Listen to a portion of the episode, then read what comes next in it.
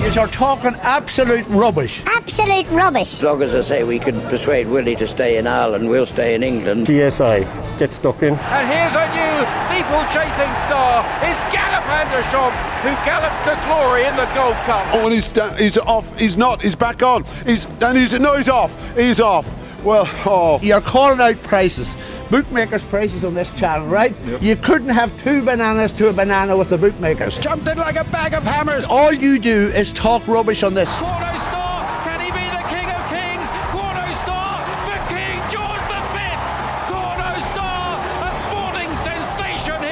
Here. The racing is under such scrutiny. Ah, if you don't like racing, go and watch Peppa Pig. Welcome to the Final Furlong podcast. It is great to have your company as we talk about some of the big horses and the key races from the last few days. As usual, Katie Young, George Gorman, alongside me, Emmet Kennedy. I will delve straight into Lingfield, possibly the emergence of Britain's leading contender for the Gold Cup with L'Homme Presse back with the bang. George Gorman, what did you make of Venetia Williams' horse? And is he now Britain's leading contender for the Gold Cup in your view? Yeah, no, look, he, he did everything you could want him to do. Um, I think Protectorat looked like he was sort of working himself back into a bit of form as well. If it if you were to take that off the, off the basis of Protectorat's last couple of runs, you maybe wouldn't be so impressed. But he seemed to warm to the task as he went on L'Homme Presse. Like for particularly coming up, probably last like three quarters of a circuit, his jumping really kicked into a different gear, and you could see Charlie Jewel, Charlie Jewel, sorry.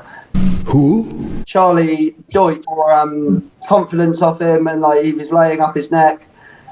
I, I give him a bit of credit for actually like he looked like he was running out of puff a bit towards the end, but like I say, he's, he's had a year off, even though he's been in quite a long time. But he actually made all his ground up the hill at Lingfield, which is very even for horses like this, it's very hard to do. And I cut him a little bit of slack on that front. Um, as for being our main contender in um, the Gold Cup, certainly on prices he is. Whether he's done enough just yet to prove he should be ahead of Bravemansgame in the betting for me, I would say probably not. Um, I'd certainly prefer him to Shishkin, but I think uh, yeah, he deserves to be up there within the English chances. But for me, I'd I'd still say Bravemansgame is favourite to be the first English horse home in the Gold Cup for me. Yeah, the closer we get to it, the more I'm actually interested in Shishkin. Do not correct your sets. Do not clean out your ears. I did say that correctly. I didn't say I was backing him, but I'm certainly interested in him uh, for the race itself. Katie, what did you make of L'Homme Presse's winning return? Yeah, I thought it was a really nice performance on his kind of first step back after um, a layoff through injury. Um, he does have a really good strike rate when run fresh first time out, um, and I think he's four from four from first runs of the season. And I thought it was a great placement actually from uh, connections to aim him there with a kind of good prize on offer, um, and they made the most of it there.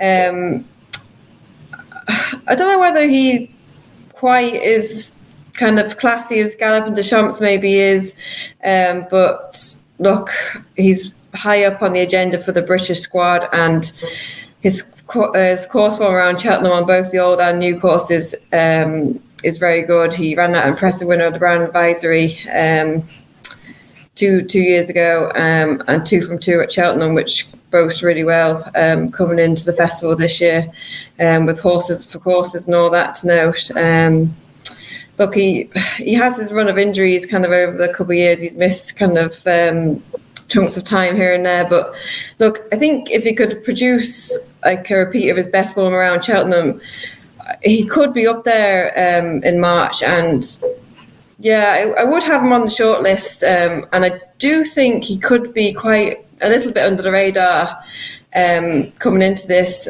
So yeah, I think he could produce a if he could produce a career best performance in March.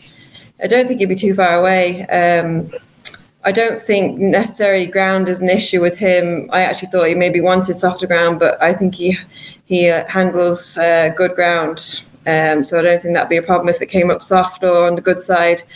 But yeah, um, like George said, a little sticky the first part of his race and his jumping, but kind of warmed into it. And I was actually really impressed the way Charlie uh, Deutsch uh, kind of. I just thought he gave him a beautiful ride. Um, he looked kind of like he was maybe going through the motions around maybe you think ten out about on tenth fence, sorry, and he didn't rush him. He just that he he kind of just nursed him away from the back of a few few of his fences. He didn't give him a slap down shoulder or he didn't he wasn't rushing him away. He just kind of changed his hands and used his reins to kind of get him back onto the bridle after each fence. I just really liked the way he kind of rode him like that. And I I think kind of that was a big part of why he ran so well. Um, he just I just thought he was giving him a beautiful ride. He got kind of got his confidence um, up on the back half of the the race, and yeah, you gave him time to get in gear, and yeah, overall a really nice performance. I thought from both horse and rider. I would agree with all of that. I think look, it's a it's a really nice performance. It's great to see him back. You want to see these proper Grade One performers, and you need to see something that can challenge Galopin Des Champs. GDC is losing no sleep over this guy. No, You've beaten Protectorat. Great. Everybody can beat Protectorat. Broadway Boy can beat Protectorat these days, albeit giving him weight. He got lapped in a Betfair chase. He got lapped in a Gold Cup. Uh, he was what 12 to 1 for the Gold Cup before this, maybe 14s. There was a few very clever people who'd have a lot of respect for were putting him up as a Gold Cup bet. It's not like he's been sh- slashed into 6 to 1. Mm. He's still widely available at 10s. And Venetia Williams was saying afterwards, don't expect a whole lot of improvement. Mm. Like there's a there's a feeling amongst those people who were putting him up, oh, he'll massively improve for this. That's not what Venetia Williams was saying. She's saying like don't expect a whole lot of improvement. It's also asking an awful lot to go win a Gold Cup on the back of one run, which I think is what a lot of horses are doing. yeah. Are they going to the Ascot Chase now? Is that where they was that mentioned somewhere? It somewhere? was mentioned, yeah. Yeah, Be surprised if she doesn't give him another run. Very. yeah. because it's it's not enough. Like that's one of my concerns with Gentleman's Game. I'm, I'm convinced that the reason he's going straight to the Gold Cup isn't because of the setback that ruled him out of the Savills. You had time to put him in the Cotswold Chase. You're trying to cling on to the dream that he can win a Gold Cup, and maybe he can. He's trained by Mouse Morris. The guy's a genius. Not for me. And I'd need to see more from this fella. Now, if he goes and bolts up in an Ascot chase, now he's really the leading British contender. And now we can start seeing if Willie Mullins gets a bit nervous with GDC. But right now, it's Galopin Des Champs and fast or slow with. But it, it- like, is there anything about that performance that made either of you want to go? I gotta back him for a Gold Cup right now, Katie. Um, not necessarily back him for a Gold Cup. I just thought I loved the way he ran. Like he, he looked to me as though he ran like a horse with a massive heart, and you, I think you need that in a horse to be competitive in a Gold Cup. I'm not saying that I fancy him for the Gold Cup, but I actually wouldn't be surprised if he turned up and ran a, a really, really good race here in March. I think he could come under the radar a little bit. I have my doubts. Is he has he got quite got the class to to win him a Gold Cup? But I do think there's a big pot to winning him again. And I, yeah, I I wouldn't be surprised if he turned up and was placed anyway a best or in the Gold Cup in March. I just yeah, I think he might come under the radar a little bit. All right, George, were you tempted to back him at all? I'd say if, if there was one aspect of his performance that did make me think the difference between a grade two, grade one, nice, you know, decent horse and maybe a superstar, it was his jumping. Like there were a few, there are a few fences down the back there where uh, Protectorat absolutely winged them, and he took lengths out of them anyway. That takes a lot of doing. Like when you're talking, you know, proper grade two, grade one class horses he just he, he was so quick through the air. Like that's there's one aspect of him that maybe is a little bit special. It might just be that, and that obviously will stand to him at Cheltenham where you're going up and down. The ability to make ground at your fences is is massive. But at, at this stage, I'd be more inclined to back him for next year's King George and this year's Gold Cup. But a horse that's had a year out with a leg, I'm not going to back him for anything more than a month away. Ross Millar was making the point. One of the one of the most valuable qualities in training is patience, and Venetia Williams has that in, in abundance and been rewarded for it too. I just can't get massively enthusiastic and hugely excited about beating Protectorat. You should be doing that, and he's not pulled massively clear of him. And then Venetia saying afterwards, "Don't expect massive amounts of improvement." But hey, maybe, maybe if he goes to the Ascot Chase and crushes Pic D'Orhy, now, now we're having a very different conversation. Interesting question for, for both of you, really. Um, would you prefer he went straight to Cheltenham or went and got an absolute battle in soft ground on Ascot Chase Day? I'm going to say give him give him another run as long as it's not like horrible heavy ground. But I'd want to see him again because if I was to say, "Oh no, we go straight to Cheltenham," that would be hypocrisy. And then how can we bash Nicky Henderson anymore? So I'll say give him another run. Yeah. Yeah. Kind Just of worry how many good horses have gone to Ascot Chase Day, Yeah. whether it's the Ascot Chase or the supporting card, and absolutely blown their chances for Cheltenham. Mm, just about to Especially say for that. him, he, he's a candidate for the bounce factor, isn't he? Mm. Yeah, massively. Yeah. And probably as well, if Cheltenham was the dream, would they risk running into an injury to that close to Cheltenham if he is a bit, little bit on the fragile side? That might be something to think about as well. I'm, I'm just not sure which the lesser of the two evils is. I know that's it. Yeah. This is the great thing, though, about being pundits and not trainers. We have the ability to be Monday morning quarterbacks and just go, oh, it's crazy what Nicky's doing. It's absolutely insane. He's not running. But then also go, well, you know, Venetia's got to be conservative. Yeah. You don't want We to blow your wait. Cheltenham And we- chance. We can just wait after, until after Cheltenham and decide if they were right or wrong. That's that's the beauty of this job. Exactly. Mirazur Wests, as we switch to the hurdlers. An 11 length win, but it's a win in a race that's marred by by tragedy with what happened to poor old DB Cooper. He's obviously beautifully bred, Katie. He's a full brother to Ferny Hollow. What he actually achieved in winning a heavy ground maiden hurdle, I don't really know. At least he settled better. Yeah, I think it was a, a big improvement, a big step up from his uh, first run at Leopardstown. We've seen over hurdles. Um, he's done what I thought he'd do here, and like I was saying, many of Willie's are kind of uh, improving for their first runs. A lot of them getting beaten, and they're stepping up considerably for their second starts. And he was another one of these. Um, I didn't think it was completely plain sailing for him again here. Um, like he was keen early on. I know he kind of dropped the bridle after three or four hurdles, but he did take a good grip for the first part of his race, and I think that I don't know if it, it could be a factor why it's affecting his jumping early on. I, he did warm up towards the end, but I just I have doubts about how, how his jumping. I just think he needs to improve to be competitive at Grade One level. Um, I just thought it was a little guessy at times. He kind of he, jumped out of Mark's hands at first, and just I just don't think he made natural shape over a hurdle. To me, he looked a bit stiff and awkward over his hurdles, and he, he was jumping slightly right again, like he was doing at Leopardstown, but he's obviously going right-handed there today, so he was getting away with it, and it probably wasn't as obvious as it was at Leopardstown going left-handed. Um, I have serious doubts about his technique of over a, over a hurdle, like.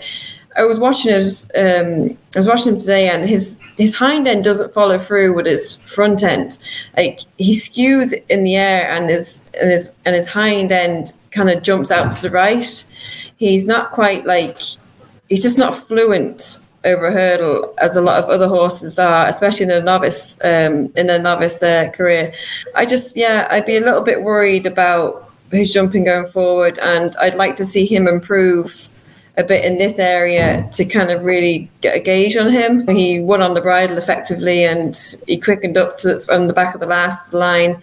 And yeah, he was impressive in that way. But like you said, sadly, um, it was marred by uh, an injury to DB Cooper, and that probably took um, the strength out of the race that it, it kind of held at the beginning. But yeah, like I thought, I thought, I think he could be a nice horse in time but I do have my doubts how far I can go at the moment with his jumping, and I just like to see where his jumping goes next.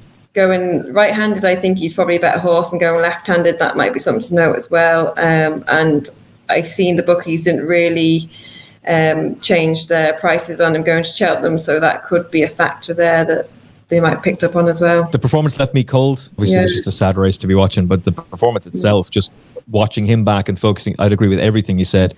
Um, I thought your point about his back end was really interesting too, just in terms of his technique. This is such a cliche question, but does he look like a horse who's going to be? Can't believe I'm asking this. Does he look like a horse who's going to be better over fences than hurdles? Could be, yeah.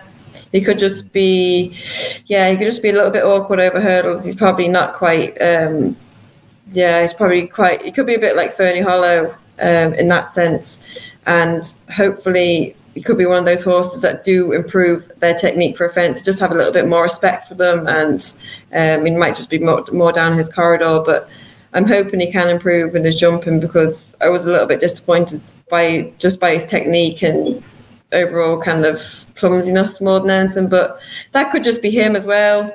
That could just be his way of getting over a hurdle. But look, in Grade One company, he he could be vulnerable. I completely agree. It is odd, though, George, to be talking about a Willie Mullins, Mark Walsh, JP McManus horse who's won by 11 lengths and to be just crabbing him. And like, didn't really think that was great. There's also a, a thing I've noticed here, George.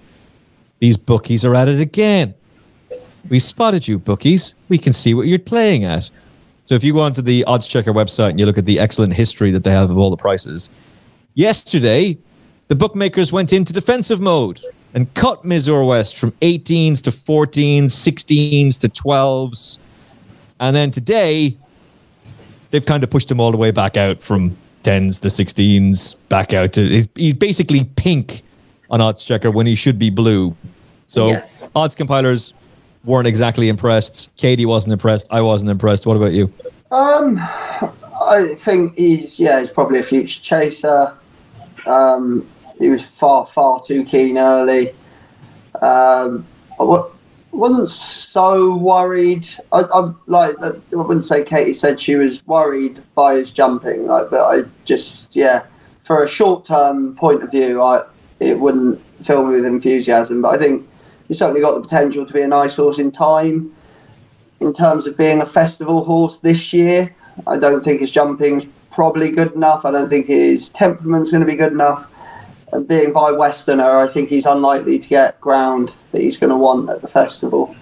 Um, not to say it's impossible. We've spoken in detail about Western Warhorse on here. He managed to win at the Cheltenham Festival, but I think given that he's gone and won like that on heavy ground at the weekend, despite pulling so hard, I would say this is probably a horse that's going to prefer softer ground. Um, I haven't really got much to add on top of that, to be honest. Um, So we look forward to seeing him next year chasing. Yeah, I think we kind of he's de- definitely plenty of ability. It's just kind of putting it all together now with him, I think, and yeah, he's just not quite the finished article. But I think he'll get there in time. But whether it might just be a little bit too soon for him this year, would be my only kind of um, yeah, that'd be my only kind of worry with him. if anything, it just confuses the Supreme Novice Hurdle picture even further because by the time the Dublin Racing Festival comes along, we're going to have a fair idea of where all these horses are going. It might very well be that Ballyburn bolts up in that two mile grade one, but still goes the Sir Gerhard route and heads to the Ballymore. It's more than likely he would go for the Supreme, you would imagine, but Willie's got Mystical Power for that. Um, Jeriko Du Reponet is going to have his prep run soon enough, so we'll learn a little bit more about him. Far and Glory. Yeah, this weekend I think. Doncaster Yeah, Saturday? well, yeah. It's Nicky, so let's oh, just Oh, see, shall we? Because isn't isn't Nico at No, Cheltenham? no, he's McManus. He's McManus. He will. Oh yeah, he'll be fine. That is an mm-hmm. excellent point, George Gorman. That's an excellent point. Frankie Tightlips will have had his word and is like, I don't care that you want to go like Nicky. You're running him. We'll know more about the Supreme Novice Hurdle picture by the time we're recording next week, and we've seen Jeriko Du Reponet probably go and bolt up. But what will he have achieved? Will he have beaten a 140 horse? No. But he'll still be caught significantly. Speaking of Cheltenham Festival novice hurdlers, though, high class hero. Uh, on the day, it was a double for Townend and Mullins. He's now unbeaten in five starts for the Mullins team. He's won four consecutive races over hurdles, and he's been made outright favourite for the potato race. Monkfish won this in 2020 before going on to win the Albert Bartlett slash crisp slash potato race. Can high class hero follow in his stable companion's hoof prints? Katie Young. Yeah, I think I actually seen a lot of stick for him about this, and like the horse hasn't done anything wrong. Like he's won what four four on the bounce now. I think is it four or five on the bounce. Like going into Cheltenham with that next to your name, like is pretty good. Um, look, I thought he did. I thought he ran he ran well on the day. Uh, I thought it was a nice performance. Um, I think he justified favouritism here for the Bartlett after this. There's nothing else really that's popping up my mind for, for that race.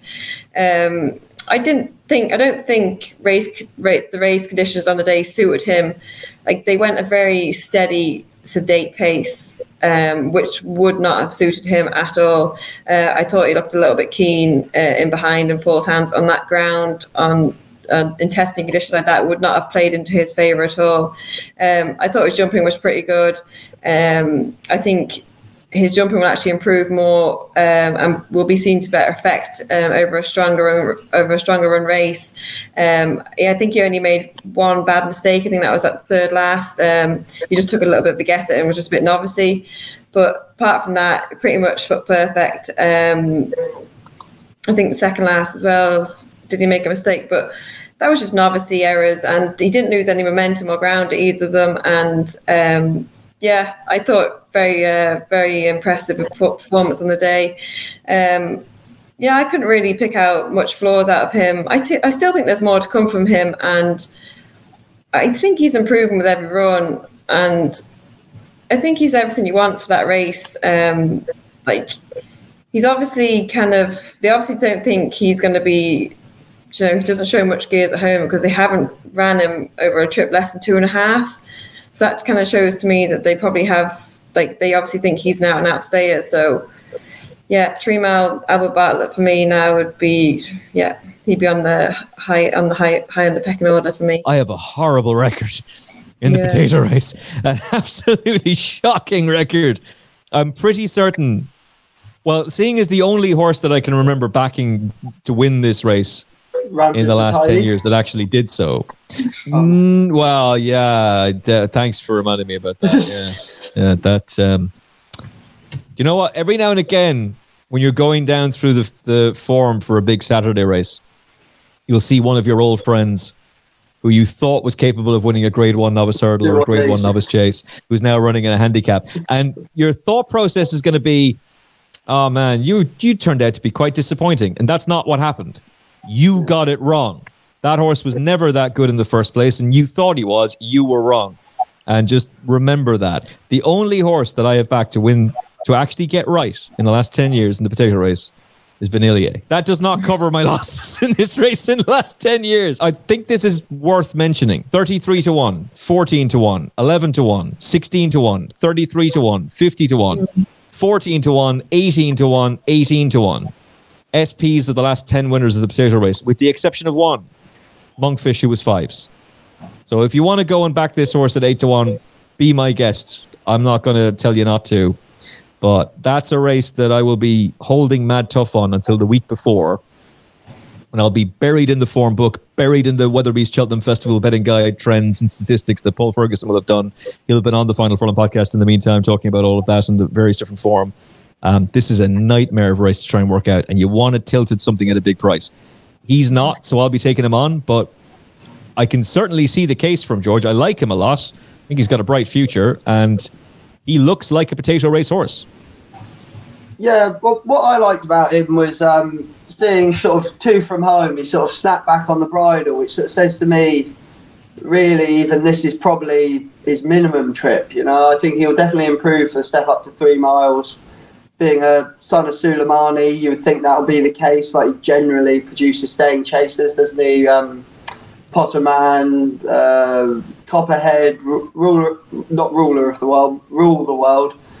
Um, we just won't talk about Honeysuckle. Wasn't she the only one that was actually in the league two miler for him? I think Cash and Go was about a two mile, two and a half miler, wasn't he? That's about the only other speedy one I can think of. Um, but yeah, I think the only thing that I wasn't necessarily enamored with, I did think he was fairly awkward at a few hurdles, but then step up to three miles might iron that out. Step up to three miles at Cheltenham probably won't iron that out. It'd be my one concern. Um, if they're going a good pace on goodish ground around Cheltenham, I would worry that he might not be able to sort his feet out. He's also plenty of promise. Does he interest me? For the Albert Bartlett, not at the moment. No, especially if Shanagh Bob goes and wins at the weekend. Mm. We, we might be looking at quite a short price favourite in that race, I think. My trump card, it was bred by Patrick Mullins. He's continued his progression over the weekend. the potato race is a race to proceed with caution with when it comes to Gordon. He does run good horses in it, but he tends to run his best novice hurdlers in the Supreme and the Ballymore and you kind of get lulled into thinking, "Oh, this horse has got a great chance," but it's not really the race they target. I think they're still, he's probably still feeling the effects of the No More Heroes defeat. Oh my God, that was horrible. But what did you make of his performance, George? Uh, he, this horse sort of that form line, the November bumper he ran in, where he split Spring de la Mer and Apples of Brazil. I thought at the time was a really good bumper, and sort of Spring de la disappointed since Apples of Brazil. I know he um, was taking on um, Ballyburn. Was it Ballyburn? Yeah. Or was it behind? Yeah, I think so. Anyway. Um, Yeah, no, it was. Yeah, you're right. Yeah. that that form's sort of been let down, and I really think this this race really smacked to me of these are the these aren't the yard stars, are they? Kalani King, very weakened very badly. I thought that might have been a nice horse. Dr. Eggman was given every chance to finish his race o- race off and still couldn't get to my trump card. The, the thing that I couldn't really get on board with with my trump card here was he really found the bottom of his hurdles. Like he he hmm. didn't look like he was taking much of a cut, and maybe that will come with time. But again, at the moment, I know I know it was fairly deep ground, so maybe I'm being a bit unfair. But it seemed like if he was perfect, Jack had to really ask him on a perfect stride. Otherwise, he was just in the boards at everything. He, he, he at the moment he doesn't appeal to me regarding Cheltenham. I know Cheltenham's not the be all and end all. Maybe this can turn into a nice horse in time, but it's sort of shown plenty in bumpers already that I thought think if he was going to be an awful lot better than this, he would have shown it by now. He's a brother to uh, Early Beach, right? And she was best seen on good ground over two to two and a half mile trip. Like he didn't look to me as though he was quite staying out the two and a half at Navan. Like he looked like he was doing his worst bit coming towards the line, and Dr. Eggman looked like he was the one to take out the race. He was doing his best work coming towards line. He just kind of another ten yards, so he would have passed him out. Um, I, I, I just don't know if he would if he would stay Trima based on his breeding and what Early Beach has done. I I yeah I, I just just to note that that that was something I kind of picked out and I thought Dr. Eggman was kind of maybe the horse to take out of the race out of, uh, between the two of them. It's, it's just interesting that a multiple bumper winner was immediately stepped up to two mile four when sent over hurdles. Like if there's something at home that we don't see on the track, it, it seems strange. The horse that seemed to be showing speed um, was immediately stepped up to the intermediate trip on his first run over hurdles. Maybe it'll be something in time that they're proven to be wrong about. But I usually I err on the side of trainer knows best until I find out otherwise. Do you know what I mean? Yeah. There, there Yeah. must be a reason. And Yeah. maybe he's not as quick as he looks on the track, but they seem to be trying to run him on soft and heavy ground. I mm. know it's wet. I know it's wetter over in Ireland than it is over here, but he's he's run one, two, three, six times, and it's always been soft, So heavy. soft to heavy or heavy. Yeah. They must be targeting it surely. They could- they're- Even in Ireland, you can find a bit of yielding now and again. Like Mm. It's something to note, like going forward. You know, just interesting the way he's uh, related to a horse that wanted two, two and a half on, on good ground. So that was very effective on both. Is he? uh, you- uh, Have you seen him, Katie, in person? Yeah, Is yeah. he a big horse? He's a big horse. Yeah, Yeah, might have something to do with it. I just assume being by Shantou, they're normally fairly sizable. yeah. But also to know, like, if it's odd that why did Patrick not want to keep hold of him? Yeah. you know, that's another thing to know. Like, I know there's obviously different circumstances, but if they were mad keen on him, why did they not like keep hold of him? Like, I know he made what three hundred thousand odd as a three-year-old. Did they just did they just not like him as a as a young horse or something? That, that could be something to bear in mind. Um, because I assuming if they thought he was going to be a serious horse, they would have done everything they could to keep hold of him. I, I would, I would have thought the way I would see it if I was the breeder was if I can get 300 grand for him, I can go and buy something that's already won a point to point or won Yeah. over in France for the same money rather than take a gamble on something I've bred. Would Yeah. be how I would think of it. Mm-hmm. I'm not saying you, you might be entirely right, but that if I was trying to think of a reason why they'd have sold it, Yeah. it's just well, if we get 300 grand for this completely untested horse, we can just go out Yeah. and buy one that is tested for that money. Yeah, it's true. Do you know the um, the early beach story. No. Yeah, she was born. She was she the mare that was born out in the field to an unrated to by accident. You're kind of half right. So That they one? That one. they put her out in the field with a, a couple of other horses. Then noticed she was starting to get a little bit of weight on her. So the vet looked at her and said, "This horse is pregnant." And we're like, "Couldn't possibly be pregnant. What are you talking about? She's in a field with geldings." Oh no! Miguel Angel was not a gelding. For some reason, they thought he was, and um, yeah, he just he had his wicked way with her, or she had his wicked way with him, whichever way you want to look at it. The horse that she produced, they ended up calling accidental. Yeah. Yeah, she Just- did. So this is what, I'm, I'm looking at her stub record now. It's two foals, one in 2013, one in 2018. yeah, was not supposed to happen at all. And if you go on the Racing Post Bloodstock site and type in Miguel Angel, he does have a stud record, but only because one and done, son. Uh, so yeah, yeah, acci- He was accidental. all right there, though. yeah. Well, he had a good strike rate. In fairness, he was able to get the job done. Just wasn't able to produce anything of note. But um, I mean, that is such a biz- like you both work with horses every single day. Like, have you ever heard of a story where a mare is put into a field with a bunch of geldings only for one to emerge? Uh, not quite a gelding. No, not, not as often, um, not, it's more common than people who look after horses would have you believe, is what I'll say. Not necessarily with race horses, but I've, I've broken in a few horses that weren't meant to happen, like horses that were Clydesdale cross Cobb or Thoroughbred cross Shire, things like that, that definitely weren't intended. The Budweiser horses, Yeah, Clydesdales. I'm riding one Friday. They're not meant to be ridden, but it's half Cobb. Well, that's going to be. Can you video that for us, please, and, and send it through? I'll, we- I'll send you a picture of him. He's called Lynx. how big is he? Um, he's he's only eight, which for something that's half Clydesdale is quite young, but he'd be he'd probably be 17 hands. Yeah, What's his I temperament like? he's a mummy's boy, is what I'll say. He's too weak to be badly behaved. Like say, Ah, okay. the, the youngest of the Budweiser Clydesdales is like 14, 15. Like they're so big, they take so long to mature, and he's only eight. Like he's, he, it'd be too weak to ride in the school for more than 15 minutes. So Long way to go for him. yeah. Um, and an intriguing one. Early Yeah. Beach is just absolutely fascinating. I'm sure Patrick owned Accidental in the end. Uh, right, let's let's go for Breeding rights.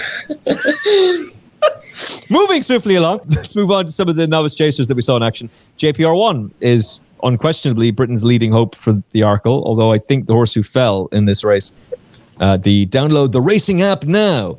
Hold on, for the benefit of William Woodhams, download the racing app now. Lightning novices chase six to one victory. I'm sure the horse who fell and was wiped out at the start would actually have won this race and would then have emerged as the leading British contender for the Arkle. Not even sure he'll go to Cheltenham and not sure it would be right for him to go there either, Jello, but keep an eye on him. Uh, there's a nice handicap chase that used to be run at the festival, run at Sandown the weekend before, and that might be the race they'll go for, but we'll, we'll see what they end up doing with him as long as he's okay. JPR1 has done it. Shishkin took this race in 2021 before going on to win the Arkle. That was when the race was run at Doncaster. It's a nice performance, George, but I'm pretty certain Marine National was watching that and going, is that the best they've got? Yeah, yeah. Look, it's he might, but he's he's a more proven chaser than Marine National is at this point. I like I, I, I understand True. fully. Marine National's got the engine and everything, but we've seen very little of him over fences. We've seen nothing to prove that he can jump under pressure. Like not through any fault of his own, just he was too good to be under any pressure last time. This horse is thoroughly proven. He should be a winner over the Arkle course and distance. Um, and um, he was unfortunately beaten the last day behind our horse. Um, I think it's probably fair to say he didn't give his running. Yeah, he Um, just got bogged down on the ground that day, I'd say. as, as much as I'd love to believe that he gave his running that day, and the patron, it should be the English leading hope in the Arkle. But um, I I think you've got to give this horse his due. He's God, he's a fantastic jumper when things go when like he gets his ground. And like you say, it wasn't it wasn't that much better at Lingfield the other day. It was soft, but it was dead. Like it, it, it wasn't as bad, obviously, as Sandown Heavy, but least shows he's got a bit of versatility. That doesn't have to be proper, good sort of spring ground almost for him. Um, you actually look down the betting in the Arkle, and there's no reason that he he might be able to grab a place. Like Hunters Yarn can't jump. Facile Vega fluffed his lines. Found a 50. I would have thought it's more likely to go Turners. Gaelic Warrior, Il Etait Temps, God knows if they're going. Blood Destiny's been beaten last time. There's every reason to think he could he could creep into the three in this race. Um, and say Marine National, it's not his fault that he hasn't that he's not as proven as this horse. But currently, like JPR one is the more experienced and more proven chaser. Um, I'm not saying you'll go and beat Marine National. I'm just purely saying at this point, all Marine National's done is gone and beaten a load of horses he should beat over fences without ever coming under any pressure. And he might be going straight to Cheltenham without any more experience than that. So Uh, there's no, there's no way. They're definitely going to take him to the DRF. There is no way Barry Connell goes straight to Cheltenham. I might do. he did last year. He'd had two runs over hurdles and he'd won a Grade One. To be fair, like you can't Yeah, do. the more you say Barry Connell can't go straight to Cheltenham, the more he's going to want to. So maybe we need to stop saying it. Hey Siri, call Barry Connell. Let's um, let's have a chat with him.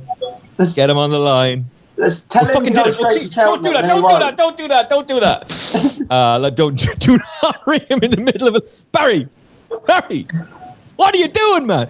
No, he's gonna. He'll he'll go for the Irish Arkle. He will. He'll go to the DRF unless Willie decides he's gonna put Gaelic Warrior in the Irish Arkle and gun him from the front. In which case, game on, son. But it's hard to be enthusiastic about the form of a race when the leading contender has gone at the first. Is he an each way bet for you, Katie? Yeah, I was actually really taken by him, Emma. Um, I just thought his jumping was flawless. Um, I, I like when he got in tight at view, he was so neat and tidy. He wasn't losing any ground when he was getting in close. He was so nimble, and when he was meeting a fence on a good stride, he was so quick and he was making lengths at his fences. Like Brendan was always bringing him back. Um, I was just so impressed with his round of jumping at Lingfield and.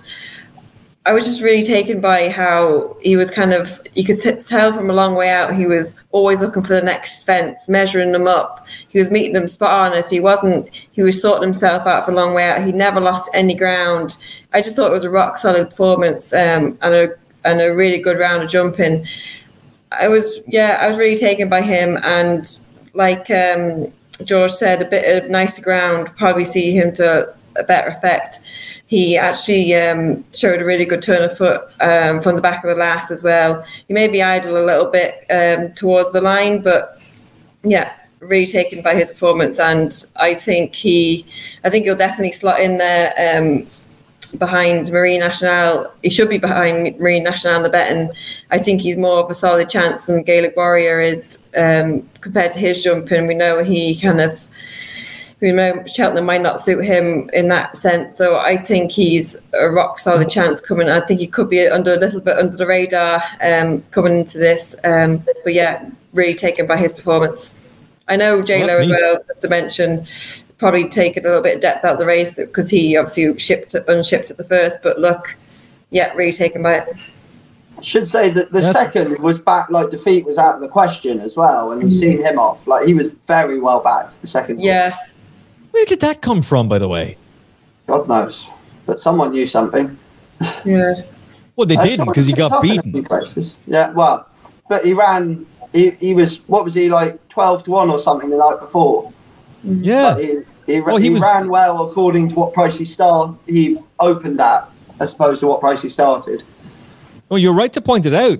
Like mm. it was a massive market move, but almost as eyebrow raising as the Il Etait Temps gamble. Like Yeah. ten to one the night before, three to one. Nobody commented on it because everyone was talking about, oh, what's happened between Patrick and Danny? Well, that was a major market move for Il Etait Temps with no non-runner against a pretty much unbeatable stable companion, uh, certainly going right-handed. Just interesting to keep an eye on. Um, yeah, I- that's me put in my place. Basically, he's twenty to one shot for the Arkle. He sh- probably shouldn't be that big a price, and put a bit more respect on JPR one's name. Um, I will put a lot of respect on Minella Cocooner's name, who I can say it now because Gavin Lynch has actually revealed this. Uh, this was Gavin Lynch's anti-post bet for the National Hunt Chase. He put him up at the start of the season. I'm sure he was a massive double-figure price uh, bet at the time, and to my mind, on the back of what he did at the weekend the Jack Kiernan celebrating 55 years in business. Congratulations, Jack. Uh, return to three miles. Katie just looked mustard. There was a, a couple here and there that weren't perfect, but in the main, I thought his jumping was was terrific. He will stay. He's got Cheltenham Festival for him. He's surely Patrick Mullins' ride in the national chase. He's got options in the Turners and the Brown Advisory, but this is Patrick's ride for the national chase. Yeah, he kind of looks a solid, uh, solid uh, horse for that kind of race. I actually thought, uh, if anything, it's provided a nice form boost for Fact To File. um, because he absolutely smashed him there at uh, Leopardstown. And We're coming he, for you, Gaelic Warrior. We're coming for you. He won pretty convincing, convincingly here at Navan. Um, yeah, he obviously benefited again from that run. He had a, another horse that, that, had a bit of a layoff. Um, I do think as Patrick had probably said in post race interviews, um, the fences have kind of took taken that sting out of his tail. Um, he wasn't racing as keen as he was um, over hurdles, and like he has shown in the past, and he's settling much better, and he showed that here at Navan. Um, I thought he actually put in a really good round of jumping, and I thought he was he had his ears pricked, always looking for the next fence, and he was measuring um, he was measuring from quite a long way out. I actually thought he was really attacking his fences on a good stride, and um, I thought he was actually able to measure and correct himself on a short stride, which I didn't think he was quite able to do. Um, but he actually showed that he was quite neat and efficient over his fences here. Um, yeah, I mean, like, I definitely think he's on the short list. I don't know whether he'd be kind of competitive in the in the three mile grade one, I think I'd have Grangeclare West over him if he if he were to, to go that direction. But definitely National Hunt Chase route, he very high on the agenda. Um, Favori De Champdou may have to take a back seat here against him, but yeah, very taken performance by him at the weekend. Yeah. By the way, the only JP horse entered for the National Hunt Chase is George. Corbetts Cross. Mm. Where did you hear that first? on the final furlong podcast from George Gorman. Ignore the fact that Katie Young may very well have dismissed it, but oh, no, no, no. It, he'll be dropping back in trip. Katie, seems like George worked out what JP's plan is. He did you tap Frankie Tightlips' phone? Did you speak with Frankie Tightlips beforehand, George? I, I prefer not to speak. no comment. Johnny Tightlips, where'd they hit you? I ain't saying nothing. But what do I tell the doctor? Tell him to suck a lemon. Fair enough. Um, also, he probably just wants to keep his kneecaps. What were your thoughts on Minella Cocooner? Yeah, copy and paste. Really, he's he's um he was a fantastic hurdler. Like even even going back to his point to point days, considering it was a a Turtulla point to point, I, I had an eye on the form anyway. But it was won by grand jury, um, um you know, ill-fated grand jury. Second, Minella Cocooner. Third, Wacker Clan, who won at Cheltenham over fences this year. And the fourth is always I ride out for Richard Rowe called Tommy Dillion, that, um, who we actually think quite a lot of. But um, he's he was wonderful over hurdles. They say he had a tendency to over race, and that seems to be gone now. He seems he settles.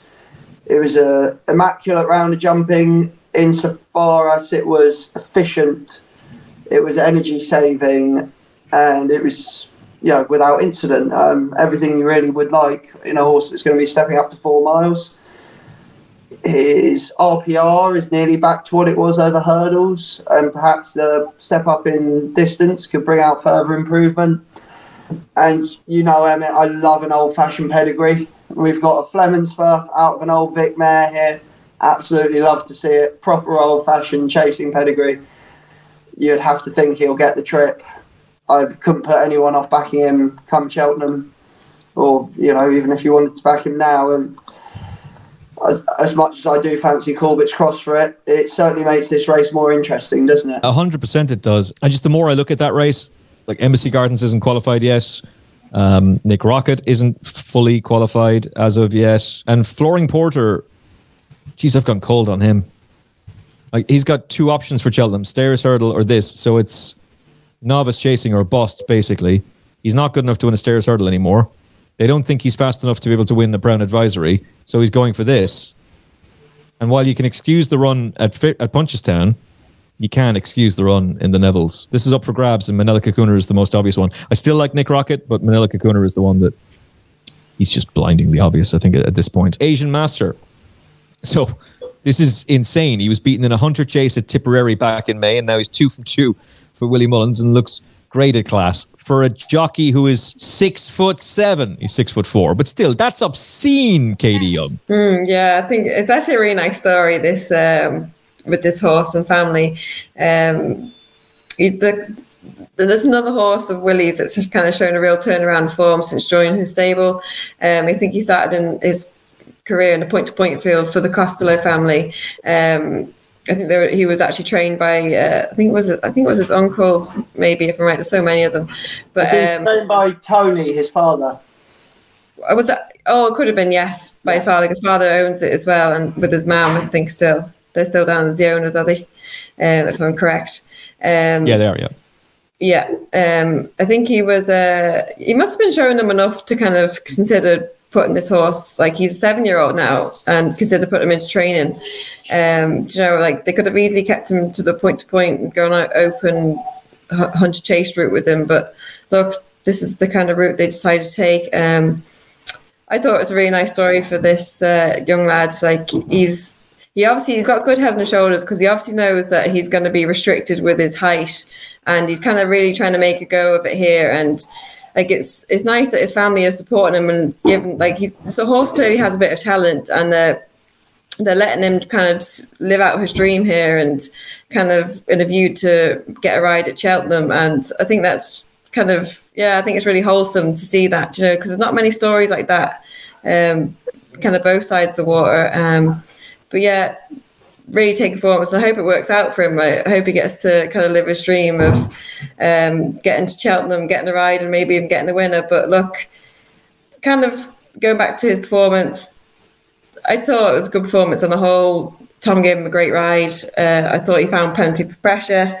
Um, I think he could probably be a useful type middle to long distance trip. Um, he can't. He had 15 pound concessional weight here from Better Days Ahead, which might have been uh, the deciding factor there. But look, he was the best horse on the day, and yeah, hope he hope it works out for them. I very much hope so too. He's not going to be qualified for a handicap just yet because he's only had two runs over hurdles. Certainly a very, very interesting horse. He's got a beautiful pedigree. Tom is clearly a very talented jockey. Just as a former jockey, George Gorman, how difficult is it for a six foot four inch man to be a jockey? It is exceptionally difficult. It it requires you to ride li- obviously to ride a little longer because you have to sort of be able to fold yourself up on the horse's back. Because if you're riding too short, when you go to ride a finish, you'll literally be landing on the horse's backside when you're sort of if you're bouncing at all.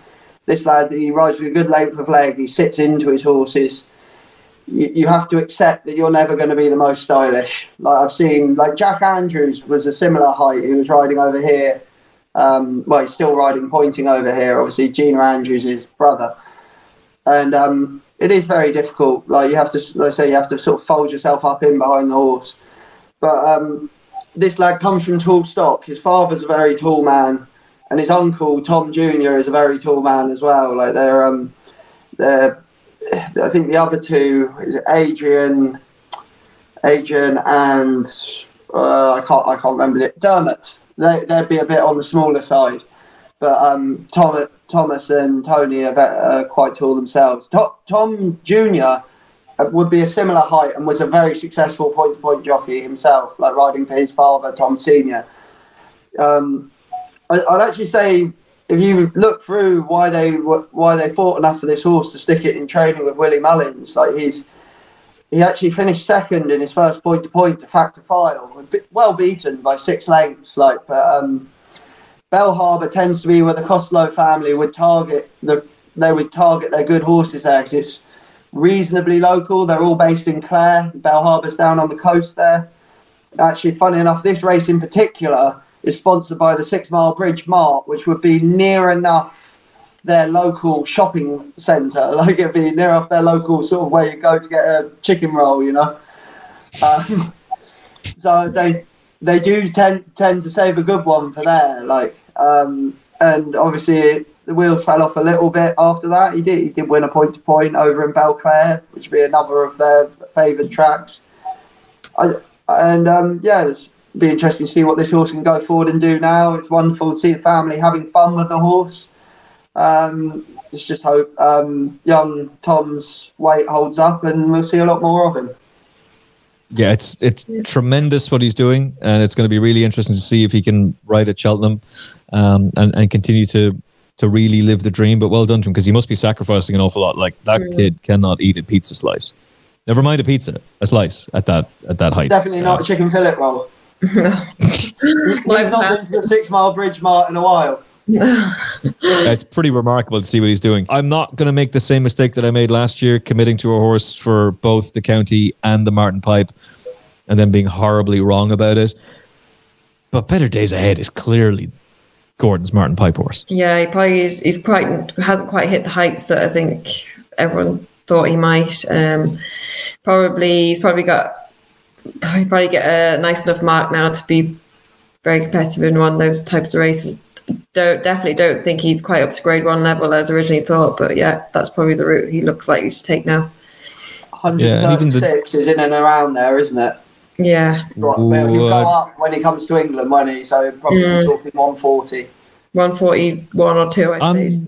Um, I'm not even sure the BHA handicappers can go that much harder on him, although he is an Irish horse running in a handicap, so they probably will.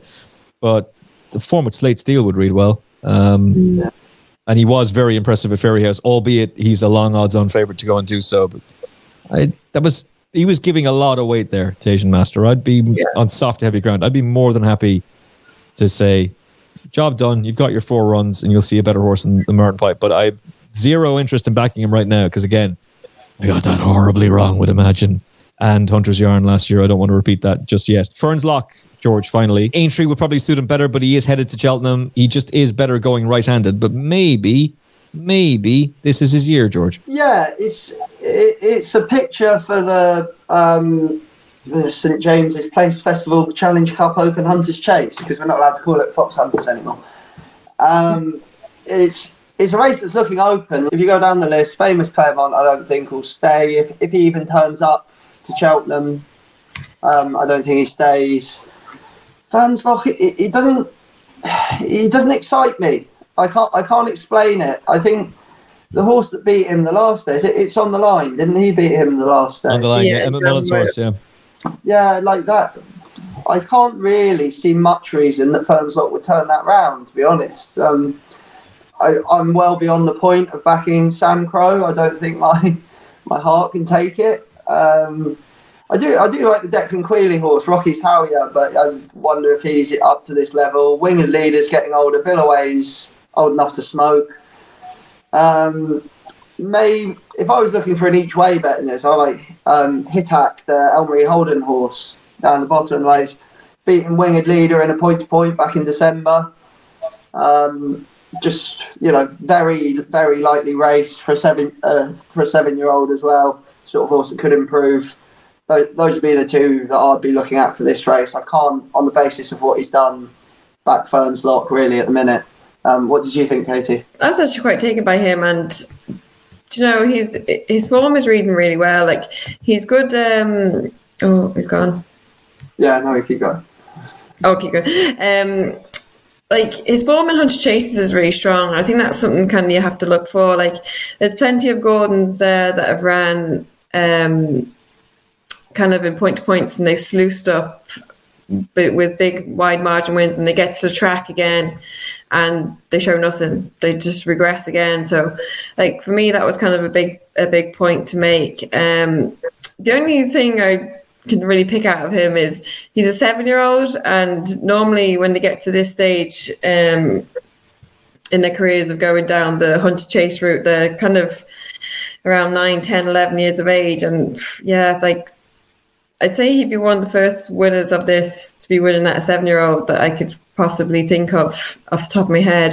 Um, so that's the only thing i can kind of pick out with him but yeah it's kind of a bit of a wide open contest like there's nothing really standing out to me. Like you said, I, I couldn't be having Samcro until I seen what he could do back on the track. I know he's been bolting up in point to points last year, and then he was he won pretty convincingly um, on his first lap this year. But I'd have my doubts whether he could transfer that form back on the track. Um, otherwise, he'd be my kind of other other obvious pick. But I'd like to see what he could do on track first before I be going be going to commit to him anytime soon. Yeah, that's it. That, that's the problem with a lot of these hunter chases, isn't it? Is the interlocking form. They all seem to take it in turns to beat each other a little bit. Mm.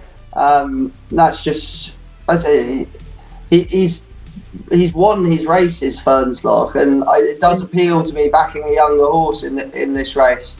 But it's, I just can't get over. Like I say, like for example, where I was thinking with it's on the line that he beat Ferns Lock, Rocky's Harrier beat him in a point. Beat it's on the line back in May in a point to point. Yeah, but he was he was given oh, so it's on the line seven pounds. Yeah, I think yeah, yeah, fair so, enough. a Dan Roy was only beaten half a length, so probably have level weights or near enough to know. Yeah, you probably would- you probably reverse that form. So I think that that that would be strong enough for me anyway to be going forward with him at the moment. But yeah, in, interesting kind of race. I got brand new broadband today from the good folks at Three. Three, your ideal mobile service provider. It's supposed to be 5G. It doesn't have 5G. Uh, I just got knocked off this thing again on the brand new super fast 3 broadband. Look, there's going to be plenty for us to get stuck into on Monday's show, and Katie and George will be back uh, as we review all the action from Katie Young, George Gorman, and myself. Thank you for watching. Thank you for listening. If you haven't hit the like button, smash it now. Hopefully, you liked what we just did on this show. And if you haven't yet, hit the subscribe button. Hopefully, you've liked what we've done and you'd like to hear more of it. In which case, subscribe now on the Final Furlong podcast on YouTube and your various different podcast apps. From all of us, be safe, be well, look after yourself and each other. God bless.